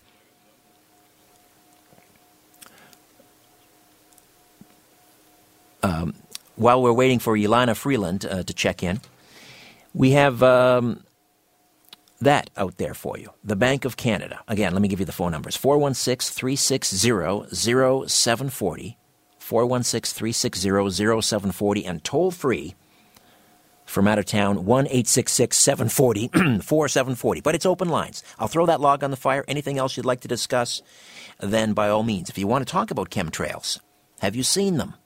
What do you think they are? Who's responsible? Let's uh, begin with our good friend, Dr. Douglas James Cottrell, Canada's Edgar Cayce. Hello, Douglas. How are you? Hey, Richard. Good night. Uh, I was listening to the show, and um, you asked me to call, asked everybody to call in, so I thought I'd pick up the cell and give you a dingle here. I appreciate it. Thank you. What's on your mind tonight, Douglas? Well, um, I was listening to this, uh, what you just said about these alien abductions in the UK. That was amazing. Oh, the West Midlands uh, Police, yes. They've uh, released these documents, and over the last four years, uh, what did I say? They had how many? Uh, 23, 23 alien related reports. And uh, some of them are, uh, the majority of them are sort of, you know, run of the mill, lights in the sky. But three of the calls were people seeking police assistance because they alleged extraterrestrials were trying to abduct them. Two others were saying they were attacked by aliens or they were reporting an alien home invasion. Absolutely amazing. I, I was wondering, I wonder what the fingerprint uh, print team would be doing around the house. You know, what kind of fingerprints they'd be getting. Exactly, yes. Aliens coming in. This yes, suck, dusting for suction cup prints or the like. Something like that. Uh, my encounter was uh, seeing those uh, four orange uh, lights uh, from the brow in Hamilton, Ontario, uh, which I thought were uh, very odd, taking off from the middle, uh, looking down into the middle of Hamilton, where uh, I'm located at the Mini Mansion Spiritual Center. Um, seeing these lights come out one at a time and then kind of pairing up uh, into a military style formation, and then uh, two planes or two uh, two of these lights like planes veering off, one to the left and one to the right. Right. Uh, and I think when I was on the show some your show some time ago, some people called up and said it really is on YouTube, et cetera. And uh, you know, I, that was the first time I've ever seen an encounter like that. And I thought, you know, there's more and more of these uh, uh, these these um, bold uh, appearances of aliens.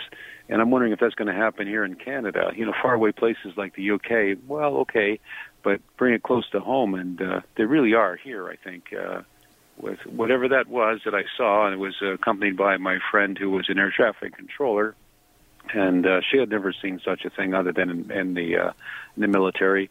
And there were about six or seven other people with me.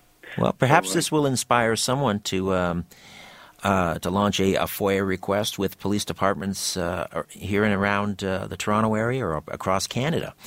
Uh, well, it would be interesting to see what they would uncover. Let me, I, have got about a minute before the break, and maybe okay. I'll get you to hold on, Douglas, because what I'd like to ask you, I, I, I, mentioned earlier, I had this conversation with uh, a listener, Bob Dunn from Pittsburgh, who's uh, taken some footage of the, of the sun, and he's put a film filter across his, uh, his 3G smartphone. So he's allowed, he's able to shoot directly into the sun, and uh, we're going to be posting that video up on the uh, the website soon. But he says that this it's a fairly large speck in the upper left hand portion of the sun. He believes that's a, a brown dwarf, a brown dwarf star, uh, dragging with it essentially a bunch of planets and some other galactic debris, if you will, and it's heading this way. Sometimes we refer to that as Planet X, but um, I'm going to get you to put on your remote viewer uh, hat, if I could, and, and, and get you to give me your impressions about what that might be coming this way, if anything. Oh, okay, I'll be right here. Canada's Edgar Cayce, Dr. Douglas James Cottrell, with us here on The Conspiracy Show. Open lines until the arrival of Elana Freeland to talk chemtrails. Back with more. Stay with us. All right, we are back with uh, Canada's Edgar Cayce, the man with X-ray eyes, Dr. Douglas James Cottrell, who incidentally, of course, will be uh, one of our speakers at my upcoming live stage event, Follow the Truth 2, happening at the Regent Theatre in Oshawa, and uh, he'll be uh, conducting a remote viewing experiment live on stage. Now, Douglas, I asked you about uh, Planet X, Nibiru. Uh, some say heading this way, and Bob Dunn, who will be with me next week, uh, believes that's what he's captured on uh, on video in his smartphone. This mm-hmm. this interesting well, artifact. I'd be very very interested to listen to that show. There's been a lot of interest about Planet X and this this disturbance in our universe or solar system. And uh, you know, from my glimpse, uh, as you as you've done very well on my radio show too, with your uh, clairvoyance or remote viewing, uh, when you were looking at that object on my desk and came up with the color and the size and the shape, uh, it's it's a matter of seeing, uh, you know, impartial, uh, sorry, in a partial way, uh, what's out there.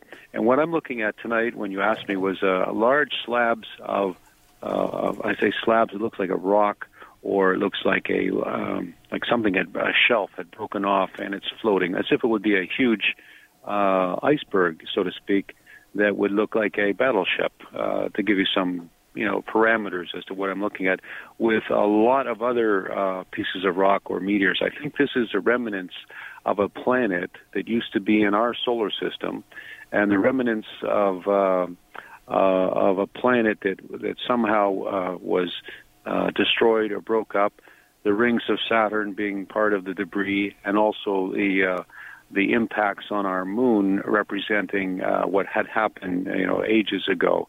And I think we're coming back in space to where the body of this uh, uh, debris is is is going to f- come by or come sort of close to the Earth or close to the solar system.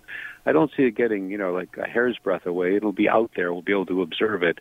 But I'm looking at uh, just uh, a whole array of odd-shaped. Uh, I can only say uh, I'll call them rocks, or, or for lack of a better term, slabs that look like they're layered and they're just stuck together. But one is gigantic, and I think this is. Uh, and I mean, I'm only seeing in part. There could be other things out there.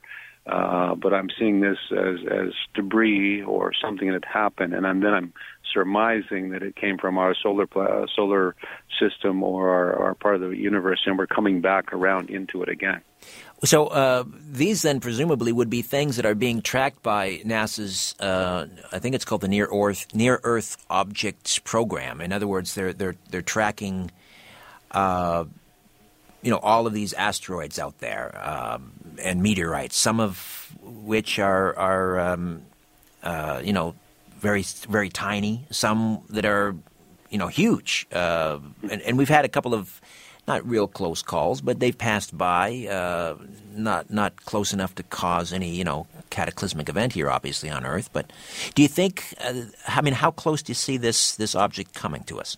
Well, it's like um, I'm looking. The, the last time we talked about this on the show, I saw uh, a comet or, or, or a meteor passing by in a 45 degree angle and that happened the last with the last close encounter. Uh, that was, yeah. When I looked when I looked at the uh, NASA pictures, it was going by at a 45 degree angle. Some, you know, that could have been. Um, uh, I think that was 2004 BL 86. It was um, that was back in was that back in January?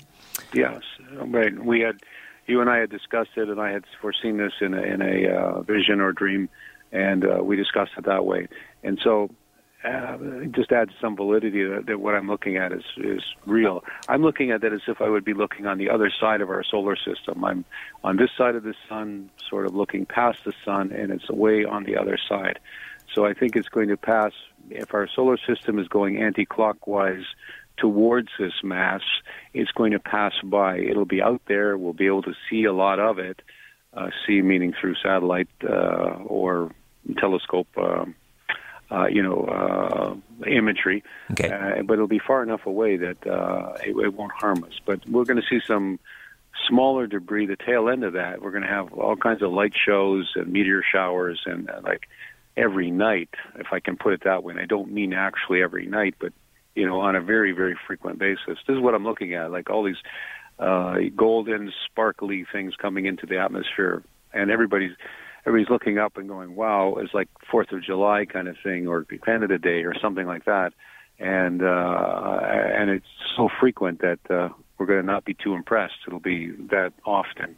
Anyway, that's what I'm looking at now, and that's what I'm I'm predicting uh, here well, that's sort of good. That's that's pretty good news, Douglas. You're telling us that this is not uh, Nibiru, Planet X, not a brown dwarf, nothing uh, cataclysmic coming our way. No, it's just a lot of debris, a lot of debris uh, floating through, and it's all like horizontal. It's uh, like, but but there's a piece that looks like a battleship, and it looks like uh, uh, igneous rock or or metamorphic rock, where it's compressed together. It all looks black, uh, like black and, and sort of an iron color kind of thing.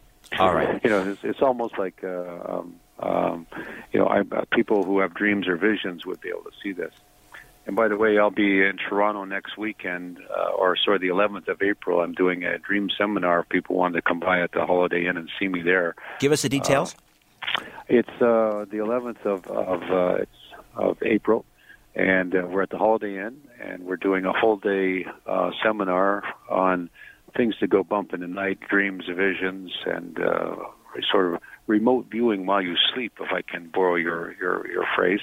Uh, so it's going to be a whole day on how to get in contact with the soul mind, the Akashic records, and to explain visitations, uh, maybe a visit from a celestial being or an angel, and how to interpret your dreams and visions so you get to sort of listen in on the universal language, uh, which is pictures, uh, the language of the soul. And that's and uh, that's the, my, the Holiday Inn on Carlton Street in Toronto. That's right, 30 Carlton Street at Yonge, and it's where we've been going for 20 years now. And what time? And my uh, this will be 10:30 in the morning till 5 p.m.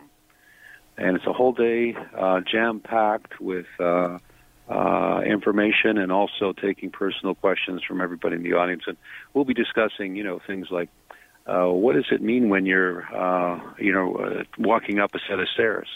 That means success step by step. What does it mean when you're nude and running around in a park? It means that you're, the truth is being exposed about yourself or something. Uh, what does it mean if you're on a railroad track? It means you're on track. Whatever you're doing is going to be successful. So, dream interpretation. That that is something that's going to be very popular, I'm sure. Uh, direct us to a website where they can get more information or order tickets. My whole name, DouglasJamesCottrell.com. And I think they can go to your website too and hook up with me, can they not? They can. We're going, to, we're going to be in Oshawa. Uh, I had some people from Europe uh, asking about this uh, just today, as a matter of fact. And you might you might see some people from Spain popping over. Excellent. Uh, there's a lot of interest in it, and I know the last time uh, you did your uh, event in Oshawa. It was very well received. You had some wonderful speakers, and this time I think you're going to outdo yourself with some of the great people you have there.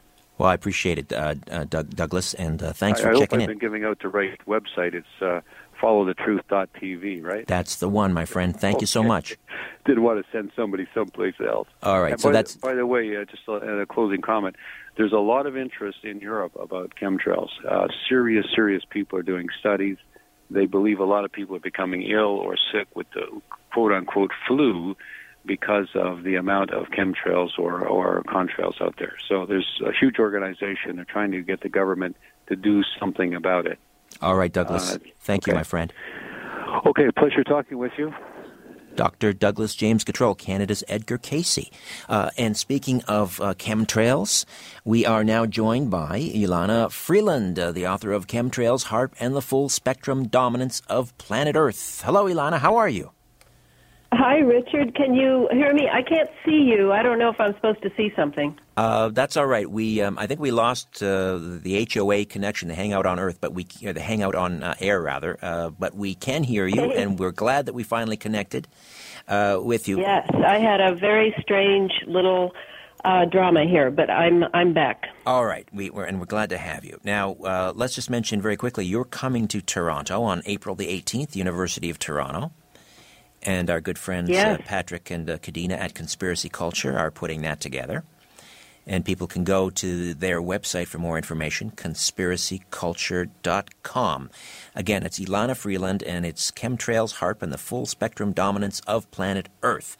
Now, um, you've got, I mean, you've taken this whole chemtrail thing, I think, in a, a, a whole level further than, than most people. Most people, they look up in the sky, they see these strange, persistent contrails, uh, and, um, you know, think, okay, um, you know, what are they spraying, and, and does it have to do with, with uh, forestalling global warming?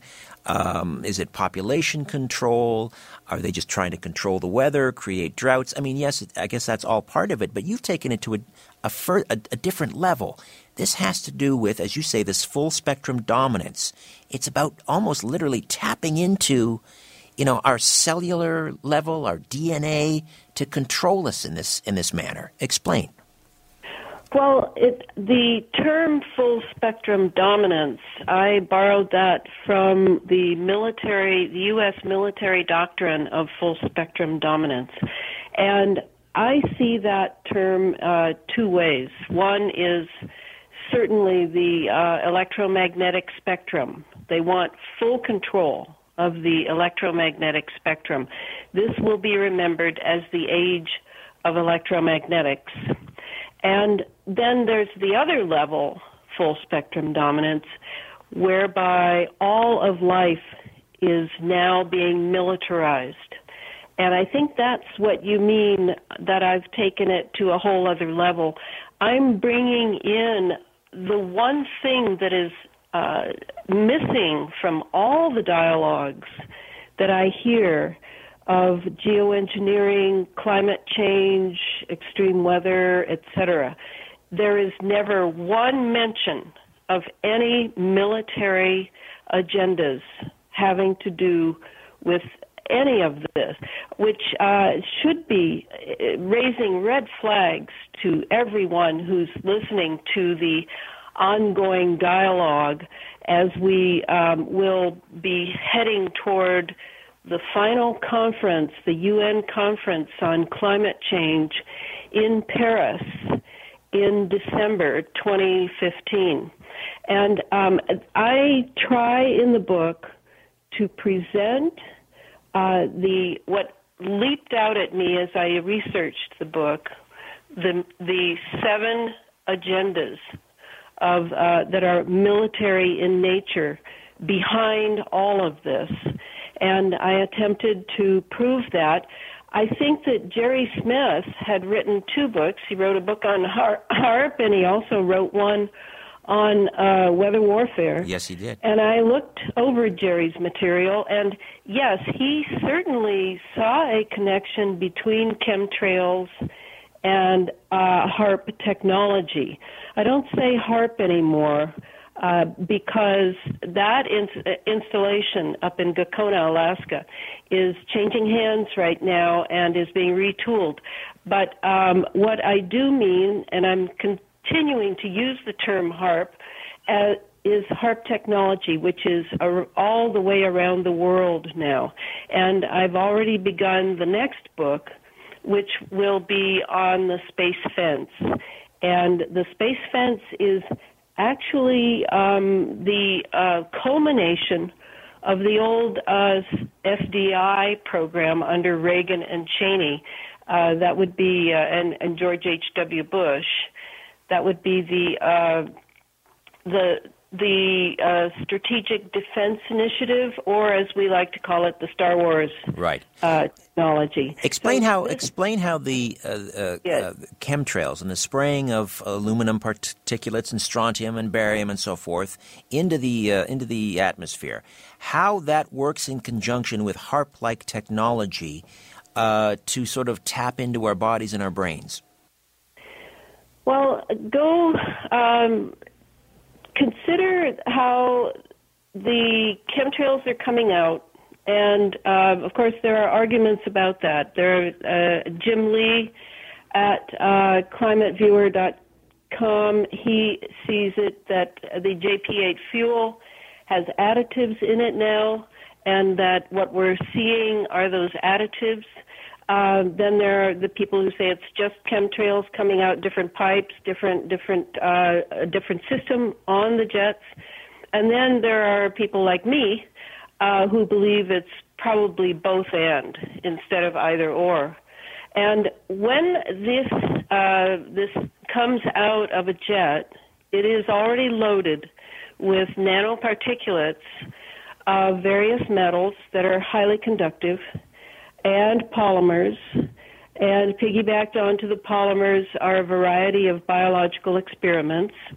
And so when um, when the if we look at the weather alone, and I like to always think of California and how all of the moisture coming off the South Pacific is uh, is being forced north offshore of California up to the jet stream at Vancouver Island.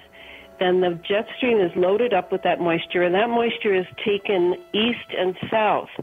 And in order to do that, you've got to have uh, lots of nanoparticulates of conductive metals uh, that you're you're laying uh, along the coast, north south, in order to make a uh, a channel a tube going north, and then you send that radio frequency along that, and and that will send that weather system in that direction. So if they and want a drought in one area, they can they can do that. If they if they want uh, if they want uh, to you know a high pressure system somewhere else or rain somewhere else, they can do it all. They're controlling the weather. We'll uh, take a time out, Elana. We'll come back and continue to discuss the full dominance spectrum chemtrails, and HAARP with Elana Freeland, right here on The Conspiracy Show. My name is Richard Syrett. Stay with us.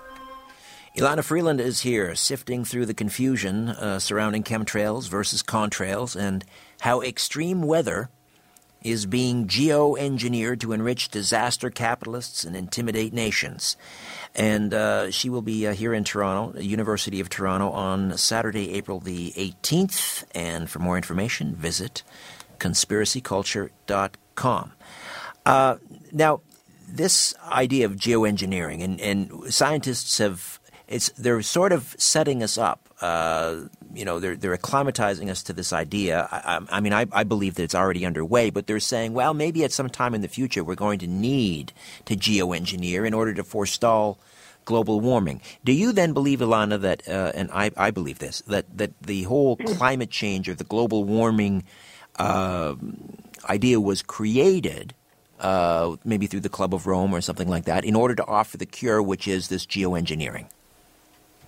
Well, I think you're right that it's already begun. We've been we're 15 years now into what used to be called Project Cloverleaf, and um, I think that the problem I foresee uh, is that these, as you notice, they've really increased the pace of so-called debate in uh, in the mainstream media. Uh, but there's really uh, only two positions. One, either you're a nutcase and you don't think there is any climate change, or uh, you think that we have to do something drastic in order to uh, help uh, our atmosphere out at the same time that we're we're reaching deep into our pockets to pay carbon taxes. And um, this either or is, as you know, the Hegelian dialect. I think it's a really good way to look at if you can control uh, the dialogue, uh, you can control the outcome. Create the So disease in order to what, offer what the we're heading toward is the Trojan horse. Uh, I, I hate to overuse that term, but I love it. Uh, the Trojan horse of climate change. Uh, be, it'll be wheeled through the gates of civilization as the globalists take command in a world government, in a more direct world governance way, a more overt world governance way, uh, through uh, uh, blackmailing and muscling nations regarding their guilt over their climate, and they can then send uh, this, you know, this covert uh, control over the weather. They can then send weather uh, to anyone who's not obeying the the edicts being passed down from the Council on Foreign Relations and the Bilderbergs and all, et cetera. So I see this as uh, the arrival uh, at what they have been heading toward. I think this whole 15 years, and this is all conjecture based on uh, my research and thinking, I think that this whole 15 years has been getting it all set up, getting it, uh, getting the glitches worked out. Sometimes we saw weather that went too far. Sometimes uh, we saw um, illness in populations going too far at the beginning uh, when they started doing the chemtrails. So they have uh, they've tweaked this and, and tweaked that and had enough experiments in in the weather engineering a, as well as the biologicals as well as electromagnetic uh, it, uh, experiments that they now feel confident that they can go forward and uh, and take charge in a more overt uh, out in your face way. And and that's how I see what's coming up. I mean there's a conference going on every month. So there was one in San Jose uh, several weeks ago. Recently it was at Cambridge University in in the UK so uh, one after another boom boom boom. And meanwhile the scientists who speak up are being marginalized. They're being ridiculed. And uh, of course the chemtrails movement which is really the only public outcry going on is ridiculed. And the irony, Richard, is that that term chemtrails is straight from the U.S. uh, Air Force Academy. I mean, that's a military term that they had, but they've made it into a joke and a conspiracy theory. All I have to do is say those two words, uh, you know, uh, say chemtrails here where I live, and people all smirk at me. So uh, it it's been very successful. The control of the public debate and the ridiculing of those who are actually the uh, the Cassandras of the day speaking out. They know what's coming. Uh, and will it be the same geoengineering program? No, I think it'll be much more. But uh, at least this is in place, and they can go from here. Yeah, now you're saying that this uh, con- weather control, weather warfare, being used to intimidate nations. So give me a for instance. Let's say uh, that a um, uh, you know a hurricane, uh, and we are seeing we have in the past recently in the recent past seen hurricanes in places where we normally don't get hurricanes, which to me is a signal that there's something being manufactured. But but Mm-hmm. are these tornadoes. Right. Yeah. But are these countries, are these nation states launching, unleashing these weather systems against one another, whether it's a drought, whether it's a wildfire, whether it's, I mean, is that how it's being waged, war now?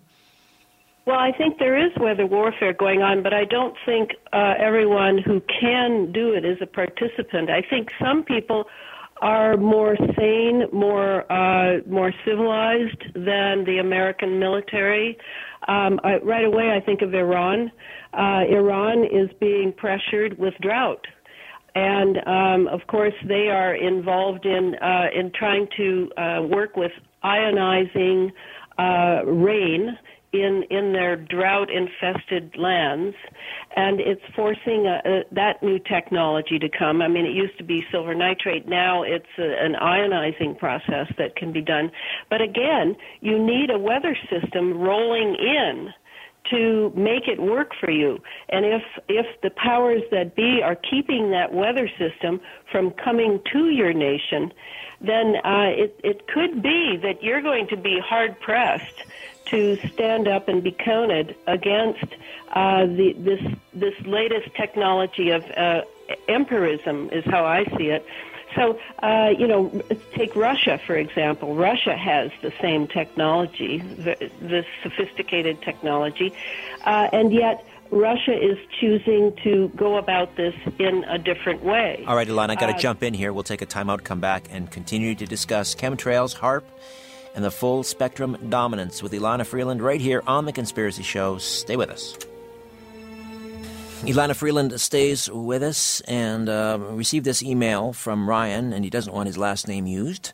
Uh, but Elana, he's wondering uh, about chemtrail webs that fall from the sky. Are you familiar with chemtrail webs?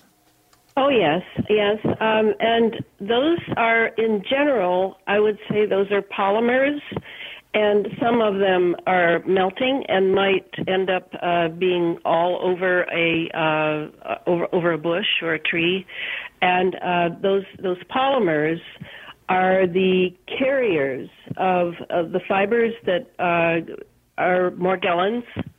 Uh, and Clifford Carnicom, an independent scientist, has renamed that in lieu of the fact that the CDC and the EPA refused to uh, duplicate his research, has renamed the Morgellons, which is inappropriately named, the cross-domain bacteria, meaning that the little critter that uh, rides in on the fibers that have a polymer shell uh, and that we then inhale and ingest through GMO foods, of the water in our environment, the air that we're breathing that uh, these are uh, uh, they're going into our bodies and uh, and inside of them is uh, the bacteria that uh, goes through all three domains of nature. Um, it's completely genetically engineered. So when you see the polymers coming down, um, they're just they're just floating down, and uh, please do not touch them without gloves on, uh, because some of them, depending on what the chemical composition is, it could be very harmful. And Morgellons uh, is uh, people people seem to have these. They almost look like little tiny. They're, they're fibrils or little wires. It looks like coming out of their skin. Yes, that's that's exactly the polymer uh, cover covering. The, it's like a chitin covering. Uh, inside are four other parts, one of which is uh, the reproductive part, and they also have uh, nanosensors and, nan- and microprocessors in them, uh, and they communicate with each other once they're uh, they've uh, been lodged in the body. Uh, it's like we're being tagged uh, like it's like we're being tagged like cattle. Yes, uh, they can be. They communicate with each other via those microprocessors. The sensors that are collecting data can be remotely uh, connected with, and the data in them can go to computers, laptops uh, in Denver, etc. I mean, it's a brave new world. And um, I mean, this might be horrendous and scary and all of that, but um, you know, we've lived with parasites and then symbiotic relationships for many uh, thousands of years as uh, living in mammalian bodies. So I, I you know, for me, uh, I know I have them. Uh, I've seen them under a microscope eating the uh, iron out of my erythrocytes. Do we all have Morgellons then, Elana? Is that the the all we all do, Richard. We've all ingested these these creatures, and um, only some people develop lesions, and some don't. And as far as why, uh, why don't I have the lesions? Well, I mean, I have a few theories, but I don't really know. I mean, this is where each of us is becoming a scientist. And I did want to address that. I want to say to people, uh, especially people thinking of coming to the talk or not, that we are on our own now because the scientists who know about this technology on on all sides of it, not just the biologicals.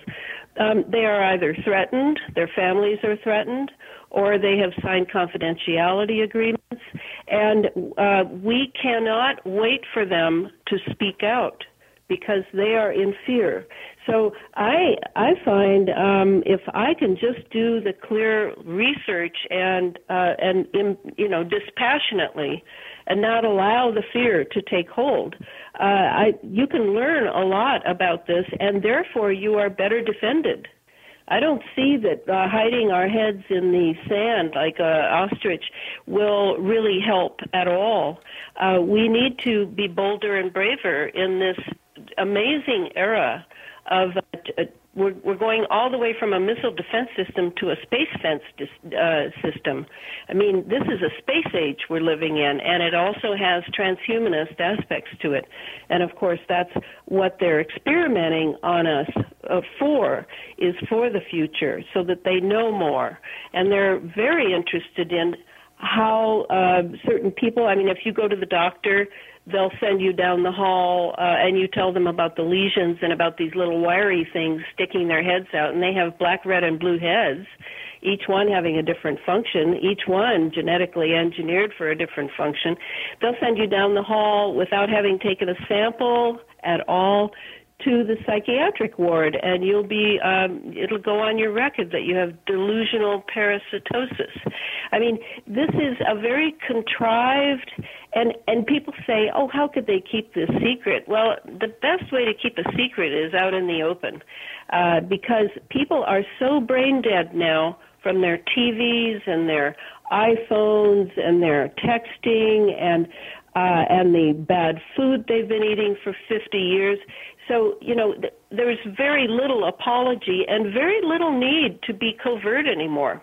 I, I think we're going to see the day when it's all admitted, but in a language that you're going to have to learn how to read. It's not going to be exactly as I'm saying it. Let me go uh, back to, I, to, Sorry, excuse me, Elana. I want to go back to Ryan's email here because he makes, makes a very good point.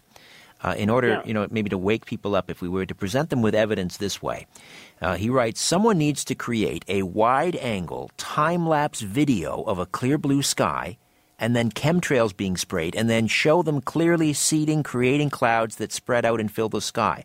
He says that's the proof we need. Has anyone ever uh, put together a video like that? Absolutely. Oh, In have. fact, I recommend that people uh, ask to join. It's a private group, a Facebook group that I've formed around my book. Just ask to join and it's called Elana Freeland, Chemtrails, HAARP, and the Full Spectrum and I have I have amazing people sending in videos. I mean, there are thousands of people who now are awake. And they are at this point they're going through their different phases. Their their phases are not in lockstep with mine. They're looking at the sky and they're studying the sky and they've got their cameras out and they are going to it. And they send me a lot, and there are a lot of excellent sites, not just mine. But I, I really, uh, I've seen that. I've seen that video several times, and it's, it's like uh, Ryan, you can lead a horse to water, but you can't make them drink. And in that case, you can show people these things, but in a way, it's so unreal to them because it's on a cosmic scale. It's not like the guy next door is bothering you. This is in the sky. This is going on. They're redefining clouds. They're they're putting things in kids' textbooks now. They're they're naming new clouds. I mean, my favorite is Cirrus Contralis. Uh, so you know, everything is being uh, uh, re-engineered for our perception. This is what Brzezinski meant by perception management. We are being managed. You mentioned the, the clouds. Uh, you mentioned the clouds, and, and you I, realize what's going on.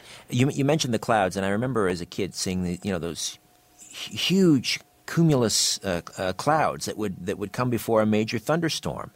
I don't. I rarely yes. don't. I rarely see those anymore. They don't. They're not these natural looking puffy you know clouds. It's just that constant gray haze. Well, I'm I'm out here in the Pacific Northwest, and I'm seeing something different from what you're seeing because I'm living on the West Coast where the weather is being made by the U.S. Navy, and we call it the Pineapple Express. Uh, and it's uh, South Pacific moisture uh, taken hold of via radio frequency, radar, SBX. There are all sorts of instruments uh, not counting, uh, I, I don't even need to talk about the HAARP Gakona installation. Don't need that now for this. And that weather, I see cumulus, but it's coming in from the west, and then I see a hazy, uh, very thin cloud, uh, white, gray, various layers. You're looking from the bottom at about at least six or seven layers that have been laid above your head. And um, I can tell now, after looking, looking, looking, uh, at the, I can tell the difference between natural cloud structures, of which there are very few, and the artificial cloud structures. Of what type of what are... type of planes are spraying? They used to say they were the Hercules transport planes. What what what planes are responsible for the spraying? It, it doesn't. Well, it doesn't really matter anymore because all of them are being used. The commercial airlines, they're all making, they're picking up a few extra bucks by having it. They have drones up there that are laying laying the trails. Used to be C-130s, you know, when Evergreen Airlines was still going, which is a CIA outfit. That's closed down now. I mean, they're they're moving toward a different system now whereby you will not be able to see those trails much longer. They will be invisible to the eye down it's, here. It's an additive in the fuel. Still form clouds. Where are the where are the whistleblowers? Where are the, the, the, the, people that are you know responsible? Okay, so let's say the you know it's not a case of loading these big drums of this concoction onto the back of a Hercules transport plane. You know that we would know, we could track that. Uh, someone would could could you know be a whistleblower and say I I did that. Uh, but somebody somewhere, you would think, uh, would be willing to, to speak out about this. Their conscience would would um, you know mitigate against doing this any longer. Where are the whistleblowers? Well, I think it's conscience versus fear. I remember when Sylvain Henry in Ottawa uh, had um, seven pilots. He told me who were willing to come forward and speak, but um, I have not heard a word. So I assume uh, it's their families, uh, it's their career. I, I don't know. I know um, William Binney came forward a while back, and you know now and then uh, people come forward, but. Uh, that's what I'm saying to people. We cannot wait for that. We need to study. We need to understand our condition so that we can prepare our children and our grandchildren because this is not going to go away right away. I mean, everyone who comes to my site, that's of course the first thing on their mind. How do we stop this? When can we stop this? We've got to stop this.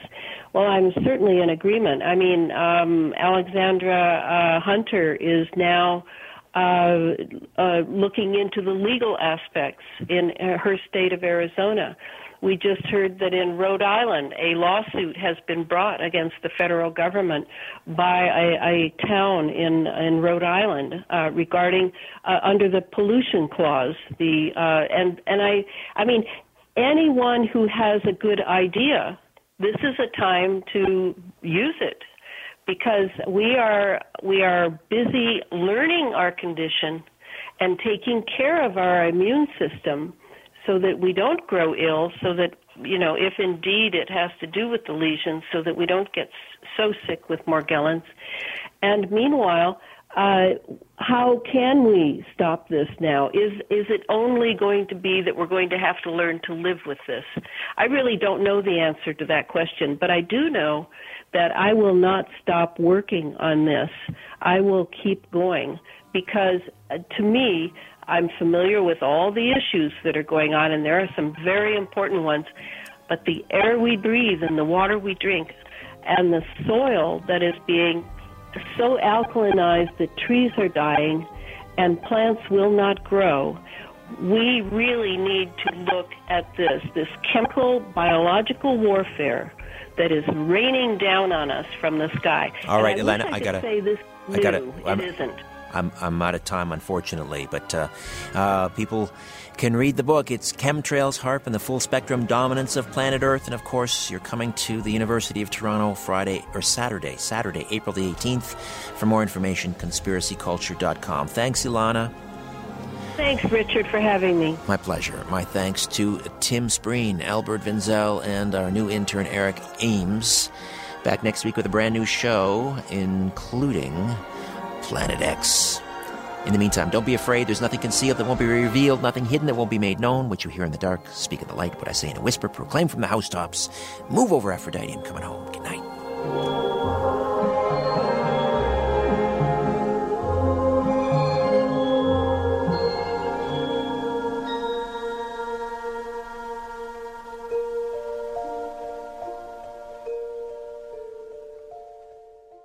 This podcast is proudly produced and presented by the Zoomer Podcast Network, home of great podcasts like Marilyn Lightstone Reads, Idea City on the Air, and The Garden Show.